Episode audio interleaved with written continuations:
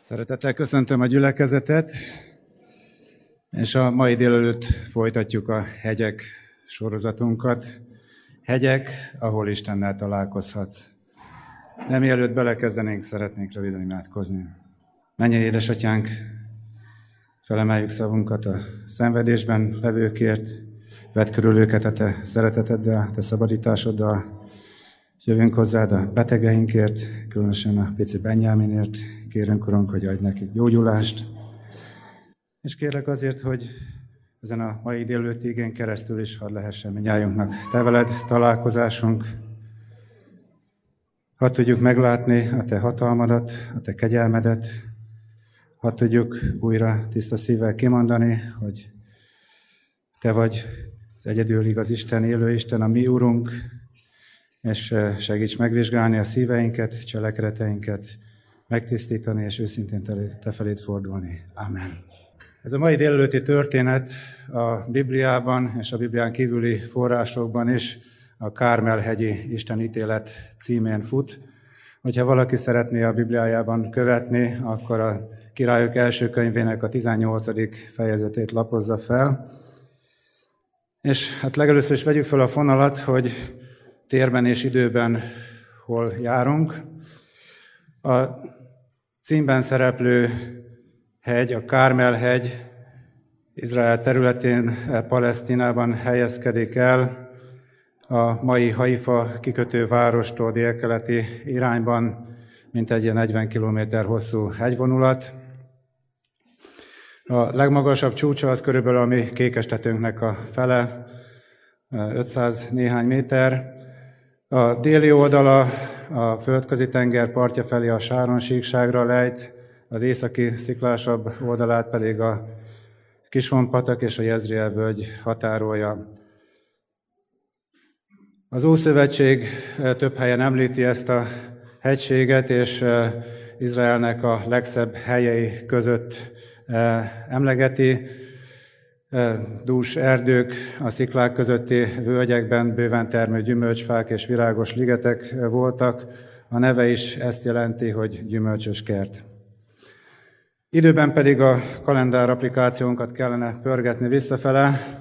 1900-nál megáll, de mi megyünk tovább, bőven a negatív tartományokba. Krisztus előtt körülbelül 850-ben játszódik a történetünk, hogy jobban tudjuk mihez kötni a bibliai történetekben a Salamon eh, templom szentelése után körülbelül száz évvel játszódik ez a történet. És ahhoz, hogy eh, jobban megértsük azokat az állapotokat, eh, egy kicsit korábbról indítom ezt a száz évet, amit említettem, ezt a királyok első könyve írja le. És ezeken az oldalakon hát számunkra nagyon idegenül hangzó eh, királyok, hadvezéreknek a nevei, eh, illetve ismeretlen városoknak az élete elevenedik meg. Az északi, eh, ebben a korban már Izrael a kettészakadt királyság korát éli, és az északi királyságban játszódik ez a történet. Ez alatt a száz év alatt Körülbelül öt királyi család uralkodott Izraelben, a többségük erőszakos halált halt, némelyikük 10-20 pár évig uralkodott, voltak többen, akik csak két évig, sőt olyan is volt, akik hét napig voltak királyok Izraelben. Ez sejteti, hogy nagyon kaotikus időszak volt ez. A profétai szemleti történetírás nagyon sommás véleményeket fogalmaz meg ezekről a királyokról, és ezeket szeretném sorban felidézni. Salamon királynak a története végén azt mondja a Szentírás, Salamon király sok idegen asszonyt szerzett. Így történt, hogy szívét vénségére más istenekhez hajtották feleségei, és olyan dolgokat tett Salamon, amit rossznak lát az Úr. Aztán utána a fia Robám lett a király, az ő önhítsége miatt szakadt ketté az ország, és az északi résznek a Jeroboám lett a királya, ugyanakkor az Isten tiszteleti hely pedig a templom Jeruzsálemben maradt, és Roboám így gondolkozott, azt mondja, ha feljár ez a nép, hogy Jeruzsálemben az úrházában mutassa be az áldozatát, akkor ennek a népnek a szíve Júda királyához hajlik. Ezért elhatározta, hogy készített két aranyborjút, majd ezt mondta, eleget jártatok már Jeruzsálembe, itt vannak Isteneid, ó Izrael, akik kihoztak téged Egyiptomból, és az egyiket elhelyezte Bételbe, a másikat pedig Dánba vitette. Ezek az északi királyságnak a legdélebbi és a legészakabbi városai voltak. És azt mondja a Szentírás, hogy ez a dolog vétekre vezetett, mert a nép ezekhez járt el. És itt kezdődött a baj, itt indultak a lejtőn lefele, és a további királyokról is eh, csak ezt a rövid egymondatos jellemzést, Nádáb azt tette, amit rossznak lát az Úr, apjának útján járt mindabban a vétekben, amelyel vétekbe vitte Izraelt. Következő király Baásá azt tette, amit rossznak lát az Úr. Éla összeesküvés áldozata lett. Zimri azt tette, amit rossznak lát az Úr. Következő királyról ezt mondja az írás. Omri azt tette, amit rossznak lát az Úr. Rosszabb volt minden elődjénél. És azt gondolnánk, hogy ennél már nincs lejjebb, pedig sajnos van. Aháb, Omri fia azt tette, amit rossznak lát az Úr, még inkább, mint valamennyi elődje. Nem csak, hogy folytatta Jeroboám védkeit, hanem feleségül vette Jézabelt, a Szidóniai királynak a lányát, és a Baált kezdte el tisztelni és imádni, és ezzel még inkább bosszantotta az Urat Izrael Istenét, mint valamennyi király ő előtte. Baál a ókori kánoáni vihar, eső és termékenység istene volt, és ennek a szónak vagy névnek a jelentése az, hogy úr, tulajdonos, férj.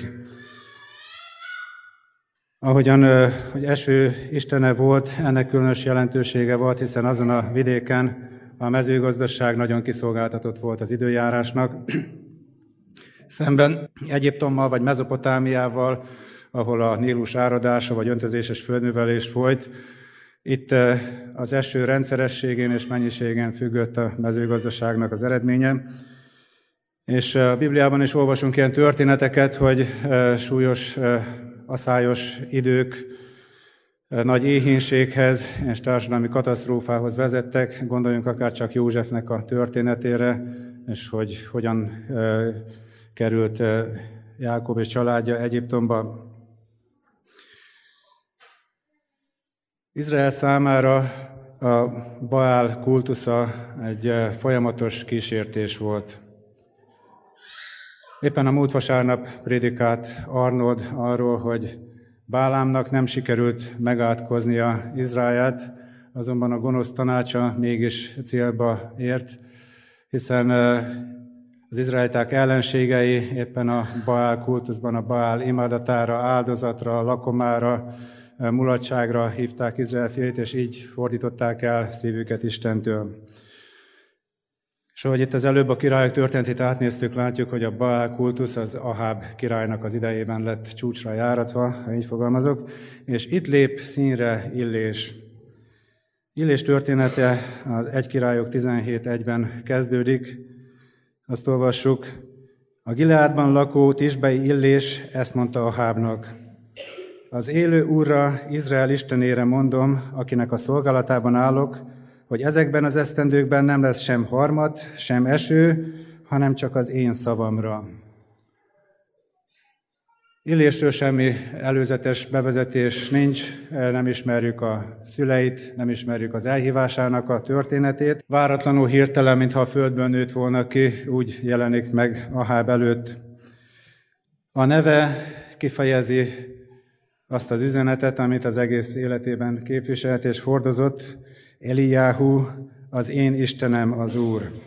A Baál kultusznak a közepette ez a név magában már egy provokációnak számított. Azt mondja, hiszen neki is van Baálja, neki is van ura, ez azonban az élő Isten.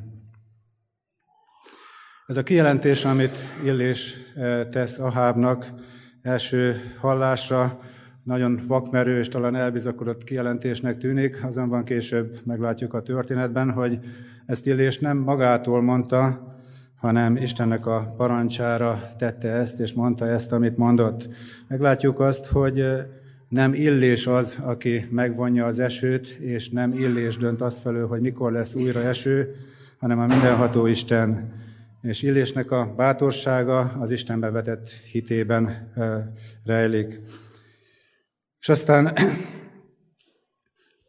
Isten gondoskodik illésről, átugorjuk most a hollóknak a történetét, a sareptai özvegynek a történeteit, és az egy királyok 18.1-nél folytatjuk. Hosszú idő múlva, a harmadik esztendőben így szólt az Úr igéje Illéshez.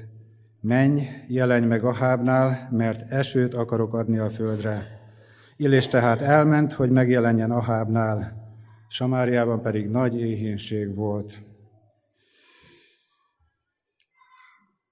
Amikor ezt olvastam, hogy megdöbbentett engem az, hogy hadd mondjam így, hogy Illésnek a szuper ereje az ő engedelmessége volt. Amikor előtte azt mondta Isten neki, hogy menj rejtőzzel a Kérit pataknál, akkor elment, elrejtőzött. Amikor Isten azt mondta neki, hogy menj el Sareptába, ment, elment Sareptába. Most azt mondja neki az Úr, hogy jelenj meg Aháb előtt, és Illés elindul, hogy megjelenjen Aháb előtt. Nem kérdezősködik, nem vitatkozik, nem alkudozik, mintha a világ legtermészetesebb dolga lenne az, hogy Istennek engedelmeskedjen, pedig ez a küldetés egyáltalán nem volt veszélytelen. Későbbi egyik párbeszédből megtudjuk azt, hogy Aháb halára kereste Illést, és azt mondja Obedjáhu, hogy nincs olyan nép, sem ország, ahova el ne küldött volna az én uram, hogy felkutasson téged. Ha azt mondták, hogy nincs itt, akkor meg is eskedte azt az országot és népet, hogy nem találtak meg téged. Amikor az Úr Jézus a tanítványait elhívta, Jakabot, Jánost, Pétert, Andrást, akkor az evangéliumok följegyzik, hogy ők azonnal követték Jézust. Ott hagyták a hajókat, a halászhálókat, a munkát, azonnal követték Jézust. Ugyanezt olvassuk a Mátéról, a vámszedőről, amikor az Úr Jézus hívta, ott hagyta a vámszedőasztalt, a hivatalt, azonnal követte Jézust.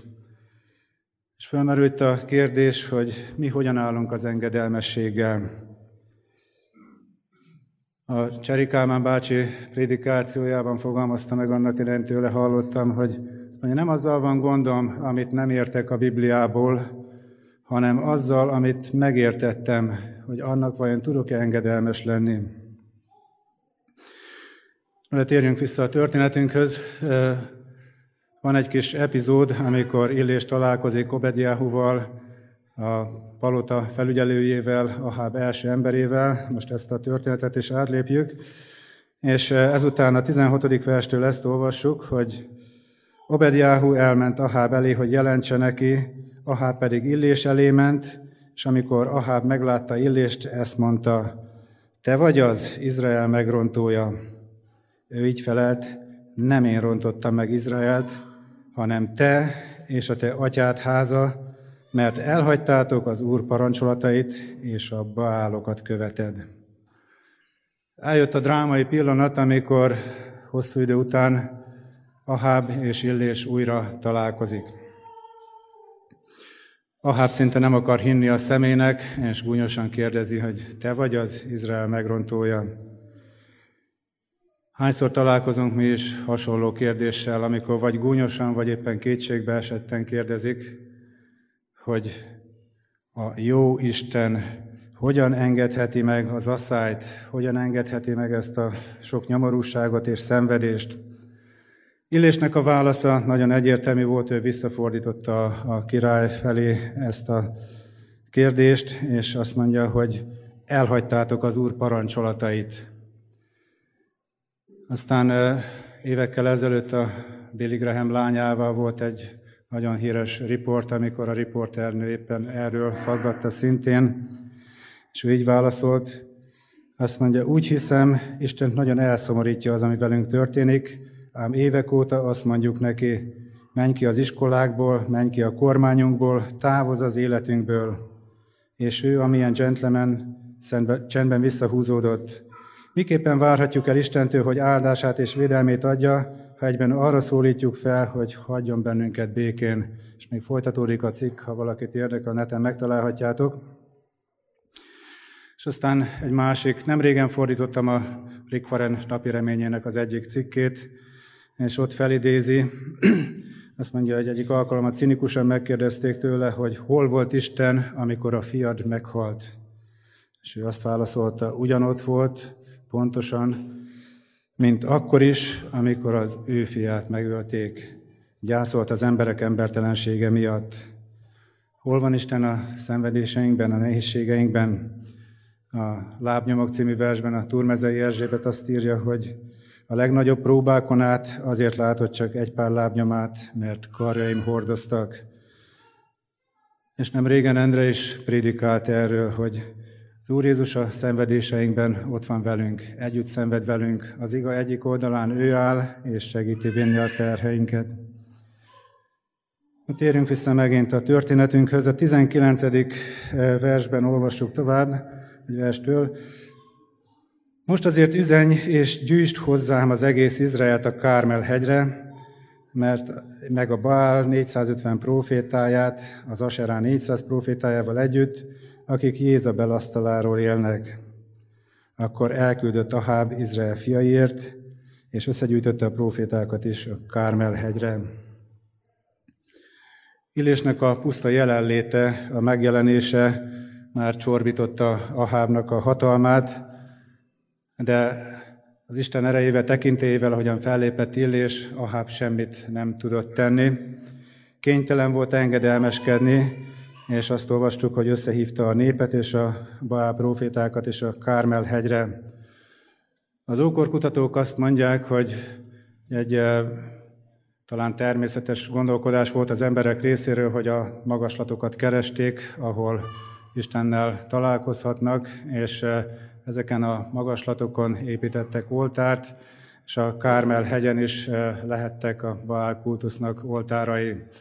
És azt mondják, hogy még a templom előtti időkben, a Dávid idejében építhettek az Úrnak is oltárt a Kármel hegyen. Azonban a történetből úgy látszik, hogy egy darabig ez a két oltár egymás mellett volt, aztán a Háb idejében az Úrnak az oltárát lerombolták. És Illés talán éppen ez miatt választotta ki ezt a helyet, hogy a Kármelen eh, legyen a találkozás. 21. verstől olvasom tovább. Illés pedig odalépett az egész nép elé, és így szólt. Meddig sántikáltok kétfelem? Ha az Úr az Isten, kövessétek őt. Ha Baál, akkor őt kövessétek. De a nép nem felelt egyetlen szót sem. Illés egy nagyon rövid prédikációt mondott el. Tulajdonképpen egyetlen kérdésből állt a beszéde, és egy döntésre hívásból. Meddig sántikáltok kétfelé? kérdezte. Ezt a képet valószínű a Baál áldozatoknak a, a kétfelé hajlongó táncából e, vehette, és e, ezzel egyben rámutat Izrael nyomorúságos állapotának az igazi, a valódi okára, hiszen nem tagadták meg direktben a szövetség istenét, mégis a Baál előtt hajlongtak. Fölemlegették a régieknek a dicső történeteit, de a jelenben nem Istenben vetették a bizalmukat. És ez a fajta kettőség minél rejtettebb, annál veszélyesebb. Elég hosszú idő állt rendelkezésemre, mióta meg lett hirdetve ez a hegyek sorozat, és nagyon sokat foglalkoztam az igével, és gondolkoztam ezen is, hogy a mi életünkben, és személyesen az én életemben mit jelent ez a kétfelé sántikálás, vagy mit jelenthet. És néhány igét hadd hozzak az Úr Jézustól. Máté 10.37-ben azt mondja, hogy aki jobban szereti apját vagy anyját, mint engem, az nem méltó hozzám. Aki jobban szereti fiát vagy lányát, mint engem, nem méltó hozzám. Az Úr Jézus nagyon-nagyon magasra teszi a mércét, az ő követésében nem lehet az, hogy ő a második helyen legyen. Ő neki kell a legfontosabbnak, az elsőnek lenni. És ez nem jelenti azt, hogy meg kell tagadnunk a családunkat és el kell hagyni, hanem sőt éppen azt tapasztalhatjuk meg, hogyha mindezek a, a sorrendek a helyükön vannak, ha az Úr Jézus az első az életünkben, akkor tudom igazán szeretni a feleségemet, akkor tudom igazán szeretni a gyermekeimet. Aztán egy másik helyen szintén az Úr Jézus mondja Máté 6.24-ben, senki sem szolgálhat két úrnak, mert vagy az egyiket gyűlöli, és a másikat szereti, vagy az egyikhez ragaszkodik, és a másikat megveti. Nem szolgálhattok Istennek és a mammonnak. Amikor a Babi a Bibliakörben, eh, a vasárnapi iskolában tanított, akkor ebből az időből sok történetet eh, őrzök, és illusztrációkat, ahogyan a gyerekeknek magyarázták a, a Biblia igazságait, és ehhez a történethez is volt egy rajz. A lapnak a két szélén egy-egy ülő alak volt, és középen pedig egy figura az egyik alak felé meghajolt. És kérdezte a tanító gyerekeket, hogy mit láttok a képen. Egyik kisfiú azt mondja, hogy a középső bácsi a fenekét mutatja a baloldali királynak. Hát a vásott kiskölök megfogta a lényeget. Tulajdonképpen, hogyha valamire igent mondunk, ez azt jelenti, hogy minden másra nemet mondunk. És így van ez, ami időgazdálkodásunkban az időnket mire fordítjuk, mire használjuk fel. Így van ez a kapcsolatainkban, akár a házastársunkkal, és ha őre igent mondtunk, mindenki másra nemet mondtunk. És így van ez mindenféle emberi kapcsolatainkra is, és így van az életünk minden területén is. Fontos ezzel, hogy tisztában legyünk. Az Úr Jézus itt a mammonról, ami a pénznek, a vagyonnak a megtestesítője volt, őről a beszélés, az aggodalmaskodásról, és azt mondja, hogy ne aggódjatok tehát, hogy mit tegyünk, vagy mit ígyunk, vagy mit öltsünk magunkra. Mindezeket a pogányok kérdezgetik, a ti mennyi atyátok pedig tudja, hogy szükségetek van mindenre de keressétek először Isten országát és az ő igazságát, és ezek mind ráadásul megadatnak nekünk, nektek. A 24 első vasárnapját egy másik gyülekezetben töltöttük, nem voltunk itthon, és az ige hirdetés erről az igéről szólt, és ezt az üzenetet kötötte a szívünkre, hogy ebben az esztendőben keressétek először Isten országát és az igazságát, és aztán az Endre új év üzenetében is ott volt ez a mondat, keressétek az Urat, amíg megtalálható. Fontos kérdés ez, hogy kiben vagy miben bízol, hova fordulsz először segítségért. És eh, az a kérésem, hogy még ma szálljunk erre, vagy szálljatok erre időt mindannyian, keressetek csendességet, és gondoljátok végig az életeteket, hogy hogyan álltok ezzel a kérdéssel. Amikor Illés feltette ezt a kérdést a népnek, akkor azt olvassuk, hogy a nép nem felelt egyetlen szót sem. Lapítottak, mert tudták, hogy sárosak ebben az ügyben. Az a régi-régi emlék ötlött fel bennem, amikor az iskolában, a tanteremben a tanító megkérdezte, hogy na ki akar felelni, és nem készültünk senki sem, és lapítottunk, sonyítottunk, hogy csak nehogy bennünket szólítson föl. De Illés segítséget adott. Azt mondta, hogy nem tudjátok? Akkor én segítek eldönteni nektek abban, ki az igazi Isten, ki az, aki méltó arra, hogy kövessétek, ki az, akit érdemes követni.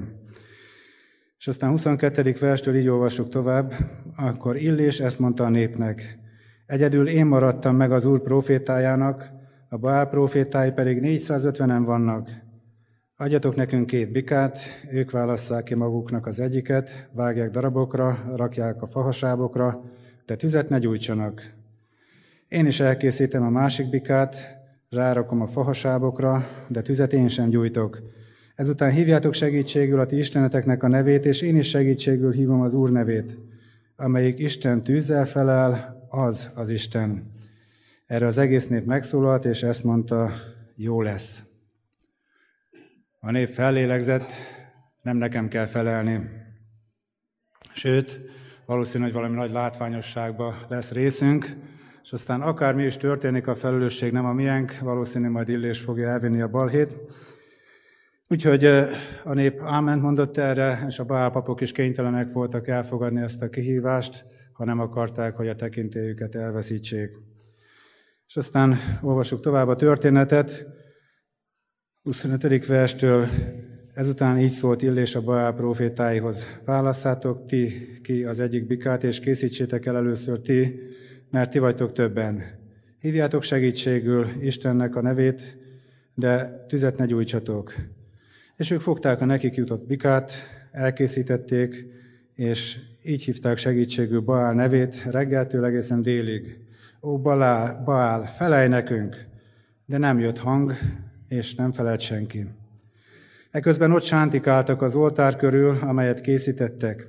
Amikor dél lett, Illés gúnyolni kezdte őket, és ezt mondta, kiáltsatok hangosabban, hiszen Isten ő talán elmélkedik, vagy félrement, vagy úton van, vagy alszik, és majd felébred. Elkezdtek hangosan kiáltani, szokások szerint összevagdosták magukat kardjaikkal, dárdáikkal, míg el nem borította őket a vér, de dél elmúltával rémületbe estek egészen az esti áldozat idejéig, de nem jött hang, és nem felelt, nem figyelt rájuk senki. No comment. Mi valószínű, hogy ezt a folytatását vártuk ennek a történetnek.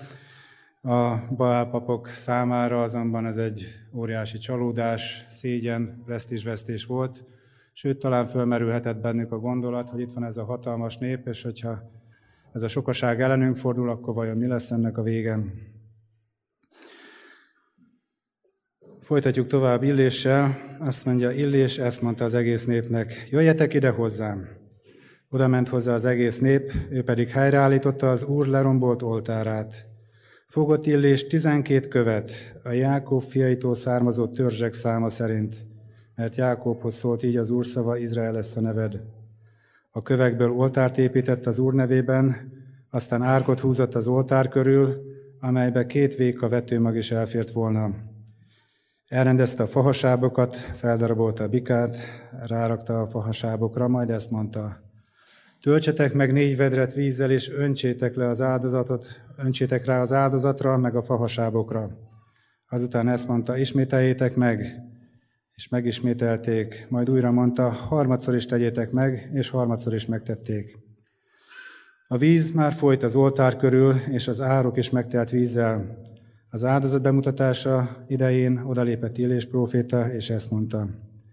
Uram, Ábrahámnak, Izsáknak és Izraelnek Istene, hadd tudják meg a mai napon, hogy Te vagy az Isten Izraelben, én pedig a Te szolgád vagyok, és mindezt a Te parancsolatodra tettem. Felej nekem, Uram, felej nekem, hadd tudja meg ez a nép, hogy Te az Úr vagy az Isten, és Te fordítsd vissza a szívüket. Ekkor lecsapott az Úr tüze, felemésztette az égő áldozatot, a fasábokat, a köveket és a port és az árokban levő vizet pedig felnyalta. A baálpapoknak az erőlködésével szemben Illés egészen nyugodtan cselekszik.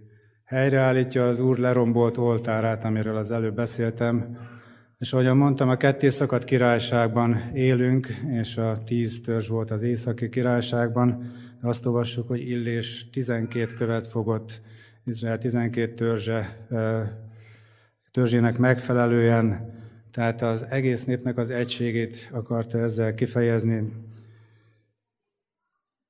Elég nagy kihívás volt önmagában ez, amit Élés eh, föltette a népnek és a Baál profétáknak, és ezt tetézte még azzal, hogy, hogy még eh, bőven le is locsoltatta vízzel az áldozatot, és hogy mindezt miért tette, az imádságából derül ki. Az egész nép hallatára mondta, és könyörgötte az Úrhoz, és elmondta, hogy mindezt az ő parancsára tesz, hogy hadd tudja meg az a nép, hogy te vagy az Úr, te vagy az Isten, és te fordítsd vissza a nép szívét hozzád, és hadd tudják meg azt, hogy mindezt a te parancsolatodra tettem. És ezek után azt olvassuk, hogy az égből tűz esett le.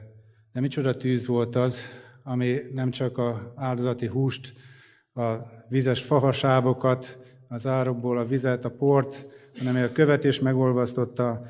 Ez egy olyan egyértelmű csoda volt, ami semmilyen kétséget nem hagyott, és a nép így kiáltott fel, arcra esve, hogy az Úr az Isten, az Úr az Isten. Ez a történet sajnos engem nagyon kísértetésen emlékeztet a virágvasárnapi történetre, amikor az Úr Jézus bevonul Jeruzsálembe, és a nagy tömeg ott kiabálja, hogy Hozsána Dávid fiának, és néhány nappal később pedig ugyanaz, ugyanaz a tömeg azt kiabálja, hogy feszítsd meg. Itt is arcra esve kiabálják, hogy az Úr az Isten, és aztán másnap, amikor Jézabel meg akarja öletni élést, akkor senki nincs, aki mellé áll, aki pártját fogná, de ez majd egy másik történet erre. Úgy tudom, hogy az Ákos fog majd legközelebb prédikálni. És olyan ez, mint amikor Jakab azt mondja, hogy az ember a tükörbe néz, és aztán amikor elmegy, rögtön elfelejti, hogy mit látott, és hogy milyen volt az ábrázata. Amikor az Istennel való találkozásunk van, amikor megismerünk belőle valamit, amikor megmutat a mi életünkben is valamit, akkor ne legyünk ilyenek, a történet folytatásában a bálpapokat a kisompataknál megölik. Az ítélet megtörtént, amit Illés előre bejelentett. Hasonló volt ez az ítélet ahhoz, mint az egyiptomi tízcsapás. Isten ítéletet hirdetett Egyiptom minden istene felett, a főistenek fölött és a apró istenek fölött is. Itt is azt látjuk, hogy Baál, aki az esőnek az istene volt, nem tudott esőt adni. Éveken keresztül szárazság és asszály volt. Aztán láttuk ebben az ítéletben, amikor kérték, Baál nem tudott választ adni. Isten pedig csodálatos módon, természetfeletti módon eh, kijelentette magát, és megmutatta magát. Az ítélet beteljesedett, történet azonban itt még nem ér véget. Isten nem csak ítéletet hirdetett, hanem a kegyelmet is hirdette. Azt mondta, hogy majd lesz eső, amikor én mondom. És Illés, azt olvassuk a folytatásban, hogy felment a hegyre, és imádkozott. Esőért imádkozott. Először nem történt semmi, mondja a szolgájának, hogy menj fel a csúcsra, és kémlelje tenger felé, hogy mi történik. Jön a szolga, hogy nincs semmi. Mondja, hogy menj fel még egyszer, menj fel hétszer.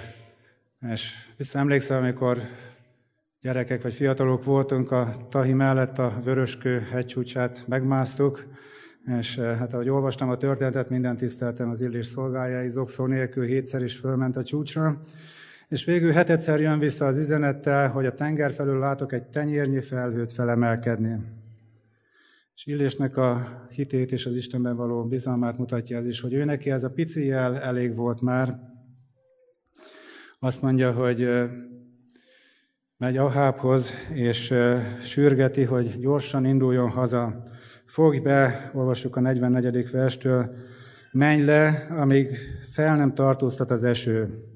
És közben az történt, hogy viharfelhők sötétítették el az eget, és nagy eső lett. Aháb harci kocsira szállt, és Jezrielbe ment. Az úr keze pedig illéssel volt, és ő felövezve derekát Aháb előtt futott Jezrielbe, a Jezrielbe vezető útig. Elképzelem, ahogy a királynak a harci szekerét a, a legjobb, legerősebb lovak húzták, és ahogy ezek a lovak vágtattak az esőben, és Illés pedig a szakadó esőben gyalog futott a harci szekér előtt, mint Isten kegyelmének a hírnöke. A történet eddig van, ennek azonban rengeteg sok más kapcsolata, vonatkozása van a Bibliának különböző helyeivel. Nincs idő arra, hogy ezeket végnézzük. Egy néhányat vagy kettőt konkrétan hadd emeljek ki ezek közül. Az egyik az Ószövetségnek az utolsó mondata így hangzik Malakiás 3.23-ban. Én pedig elküldöm hozzátok Illés profétát, mielőtt eljön az Úrnak nagy és félelmetes napja. Ő az atyák szívét a gyermekekhez téríti, a gyermekek szívét az atyákhoz, hogy pusztulással ne sújtsam a földet, amíg eljövök. Az atyaságról szóló tanítás egy rendkívül fontos tanítás a Szentírásnak, hiszen ha most visszagondoltak a királyokról, miket olvastam, láttuk, hogy ott kezdődött a probléma, amikor Roboám idejében a ifjak és a vének egészen másképpen gondolkoztak. Öregek azt mondták a királynak, hogy enyhíts rajtunk azokon a terheken, amiket az apád ránk vetett. Fiatalok pedig azt mondták, hogy válaszold azt, hogy az én kis ujjam erősebb az apám derekánál, és légy még keményebb velük. A generációk közötti szakadékban meg se próbálták, hogy egymást megértsék és közelítsék az álláspontjukat. És a gyülekezeti családjainkban ezt látom, hogy mi másképpen állunk hozzá a gyermekeinkhez. A szülők szeretik a gyermekeiket, támogatják, segítik őket, és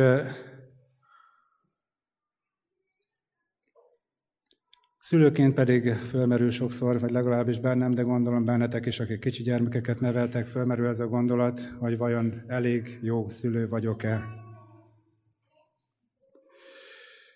Egy személyes üzenetet hadd hosszak meg. A legkisebb gyermekünknek a bemutatása hangzott el ez a mondat, amit profitai üzenetként őrzök azóta is a szívemben. A testvérünk azt mondta, hogy a mennyei atyának van hatalma arra, hogy a gyermekek életében jóvá tegyék azt, amit a földi apák elrontottak. Törekedtem arra, hogy a gyerekeimnek a legjobb apja legyek, azonban ez a mondat mégis egy óriási felszabadulást adott nekem, hogy nem nekem kell erőlködni. És ezzel szeretnélek titeket is bátorítani, hogy neveljétek a gyermekeiteket az Úr tanítása szerint, ahogy mondja az ige, de tudjátok, hogy őket egy időre kaptátok kölcsön az Úrtól, ők az Isteni. És, tartsátok, és nagyon a kincsnek tartom azt, hogy, hogy a gyülekezetünkben minden generáció itt van, jelen van. Az előttünk járó nemzedéktől én úgy tekintem, hogy mint egy szellemi örökségként kaptuk azt, hogy szeressük a gyermekeinket, Engedjünk teret a fiataloknak, támogassuk, segítsük őket. Talán legmarkánsabb képviselő ennek az Óvári Bandi bácsi, a Cibola Lajos bácsi volt, de sorolhatnám az összes többi eh, nagy nevet is a gyülekezetünkben, akik előttünk jártak, és eh, kövessük ezt a szellemi örökséget, támogassuk és segítsük továbbra is a fiataljainkat. Az Úr áldja meg titeket itt közöttünk, nagyon örülünk nektek és olyan nagyszerű megtapasztalni, hogy viszont is működik ez a kapcsolat. A másik ilyen illéshez kapcsolódó ige szakasz, amit szeretnék megemlíteni, Jakab levele szintén megemlíti Illés prófétát. Úgy emlékezik meg róla, mint a hittelteljes imádkozónak a példaképére, és ugyanakkor pedig egy, hát amikor bennem ez évek ezelőtt egyszer tudatosult ez a történet, akkor szinte botrányosnak találom a Jakabnak a kijelentését, az Ószövetség egyik legnagyobb emberéről azt mondja, hogy Illés ugyanolyan ember volt, mint mi. És amikor buzgón imádkozott azért, hogy ne legyen eső, nem is volt eső a földön három évig, hat hónapig. Aztán ismét imádkozott, és az ég esőt adott, és a föld meghozta termését. És Jakab apostol éppen Illésnek a példájával bátorít bennünket arra, hogy imádkozzunk. Azt mondja, hogy szenved valaki közöttetek? Imádkozzék. Öröme van, énekeljen dicséretet. Beteg valaki közöttetek? Hívja magához a gyülekezet véneit, hogy imádkozzanak érte, kenjék meg olajjal az Úr nevében, és a hitből fakadó imádság megszabadítja a szenvedőt, az Úr felsegíti őt, sőt, ha bűnt követett is el, bocsánatot nyer. Valljuk meg azért egymásnak bűneinket, és imádkozzunk egymásért, imádkozzatok egymásért, hogy meggyógyuljatok, mert nagy ereje van az igaz ember buzgó könyörgéseinek.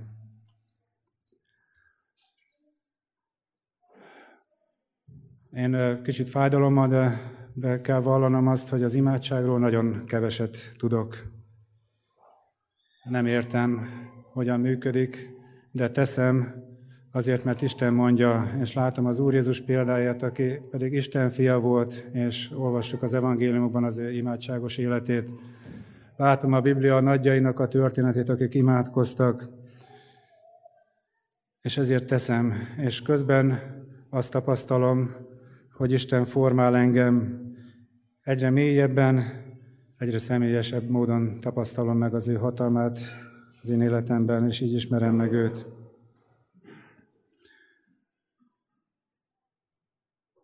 Sok mindent lehetne még mondani, és nagyon sok minden elém jött a készülés közben, ezekre most nincs idő. Ezek, amik elhangzottak, ezeket szeretném a, szívetekre helyezni. Vizsgáljuk meg a mi útjainkat, hogy vajon kiben bízunk, ki a legfontosabb a mi számunkra. Láttuk Izrael történetében, hogy a kétfeles antikálás hova vezetett, és láttuk azt, hogy az Úr Jézus is azt mondja, hogy ez így nem lehetséges. Talán nekünk is voltak Isten élményeink, nagy élmények, amikor találkoztunk az Úrral, amikor megláttuk az ő hatalmát, és felismertük az ő jóságát, kegyelmét irántunk. És hadd tegyem fel most ezt a kérdést, amikor hallgattuk ezeket, amikor láttuk ezt a történetet, akkor ha az Úr szólt hozzánk, vajon mit mond az Úr Jézus nekünk? Jól van, jó és hű szolgám? Vagy éppen a jelenések könyvének az elején levő levelekből hadd idézek két kérdést. Azt mondja az egyik, hogy az a panaszom ellened, hogy nincs meg már benned az első szeretet. Emlékezzél tehát vissza, hogy honnan estél ki, és térj meg. Egy másik levélben azt mondja az Úr Jézus, hogy tudok a cselekedeteidről, hogy nem vagy sem hideg, sem hív, bár csak hideg volnál, vagy forró. De akit én szeretek, azt megfeddem. Igyekez és térj meg. Hogyha már korábban meghoztuk ezt a döntést az Úr mellett, akkor újítsuk ezt meg. Ha pedig még valaki meglátta az Isten jóságát, de nem hozta meg ezt a döntést, akkor hadd mondjam azt, hogy ma van az üdvösség napja, ma van a kegyelem órája, Dönts az Úr Jézus Krisztus mellett, mondd ki, én Uram, én Istenem, én megváltom. Fogadd el az Úr Jézust életed urának, és meglátod életed legjobb döntése lesz ez. És az a vágyam, az a kívánságom, hogy Józséval együtt, ha tudjuk mindannyian elmondani azt, hogy én és az én házam népe az Urat szolgáljuk. Amen.